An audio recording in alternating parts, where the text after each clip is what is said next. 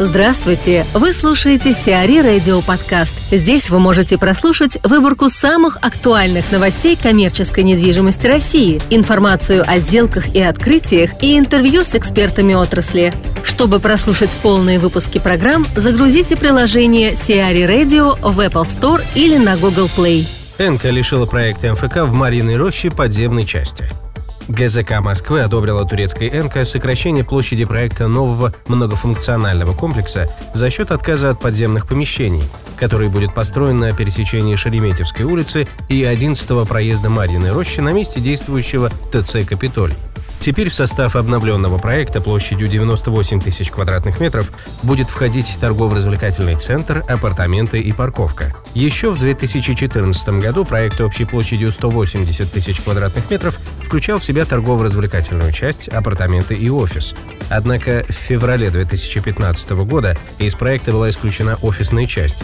При этом общая площадь МФК выросла до 205 тысяч. Объем инвестиций в реализацию обновленного проекта оценивается экспертами примерно в 5-6 миллиардов рублей. Напомним, компания «Энка» запланировала реконструкцию четырех торговых центров Капитолий еще в 2011 году. Тогда, помимо торговых площадей, компания намеревалась возвести жилье, отели и офисы.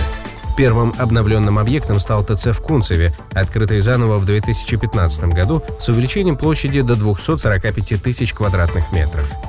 Полина Жилкина, директор отдела стратегического консалтинга CBRE, об изменении параметров проекта МФК на месте действующего ТЦ «Капитолий» в Марьиной роще. Сокращение площадей в проекте на Шереметьевской, на мой взгляд, вполне объяснимо. И в целом из-за не очень простой ситуации на рынке.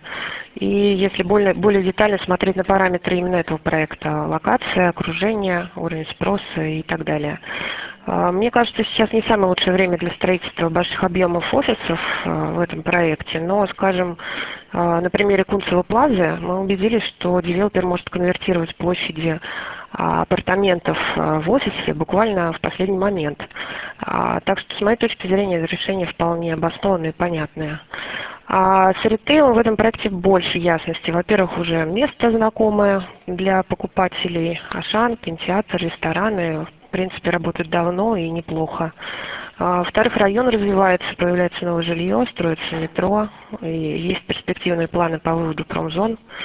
А, так что, несмотря, может быть, на какую-то обособленность, ограниченность э, сегодня вот этой, этого района Марина Роща, в перспективе нескольких лет, я думаю, качественный торговый центр будет в этом месте востребован. Икеи достался участок под ТРЦ в Красноярске. Дочернее предприятие IKEA ООО IKEA МОС выкупило право аренды земельного участка на 7 лет под строительство ТРЦ в Красноярске. Участок площадью 477 тысяч квадратных метров выставляется на торги уже в третий раз по неизменной начальной цене в 244,2 миллиона рублей. Вместе с ним также в третий раз был выставлен на аукцион участок на 35 тысяч квадратных метров под обустройство подъезда к будущему ТРЦ, начальная стоимость которого составила 13,7 миллионов рублей. Являясь единственным претендентом на данные земельные участки, IKEA выкупила их по номинальной стоимости. Торговые павильоны в метро сохранят до конца марта. Власти Москвы решили продлить работу торговых павильонов в переходах и вестибюлях метро до 31 марта 2016 года. Напомним, на территории московского метрополитена уже было снесено примерно 860 торговых площадок. Демонтаж оставшихся павильонов должен был начаться 11 января, однако бизнесмены выступили против такого решения. Дело в том, что реконструированные павильоны еще не готовы для участия в аукционах, что приводит к убыткам как бизнес-сообщества, так и бюджета города. По подсчетам экспертов, Москва недополучает 216 миллионов рублей в квартал только от уже снесенных торговых точек. Уточняется, что продолжить работу до конца марта смогут только предприниматели, не имеющие долгов по аренде за 2015 год. Дадеман сворачивает бизнес в России. Гостиничный оператор Dedeman Hotels and Resorts International прекращает свою деятельность на территории Российской Федерации. Турецкая компания была вынуждена расторгнуть контракт на управление отелем «Парк Дедеман Измайлово» в Москве в связи с санкциями.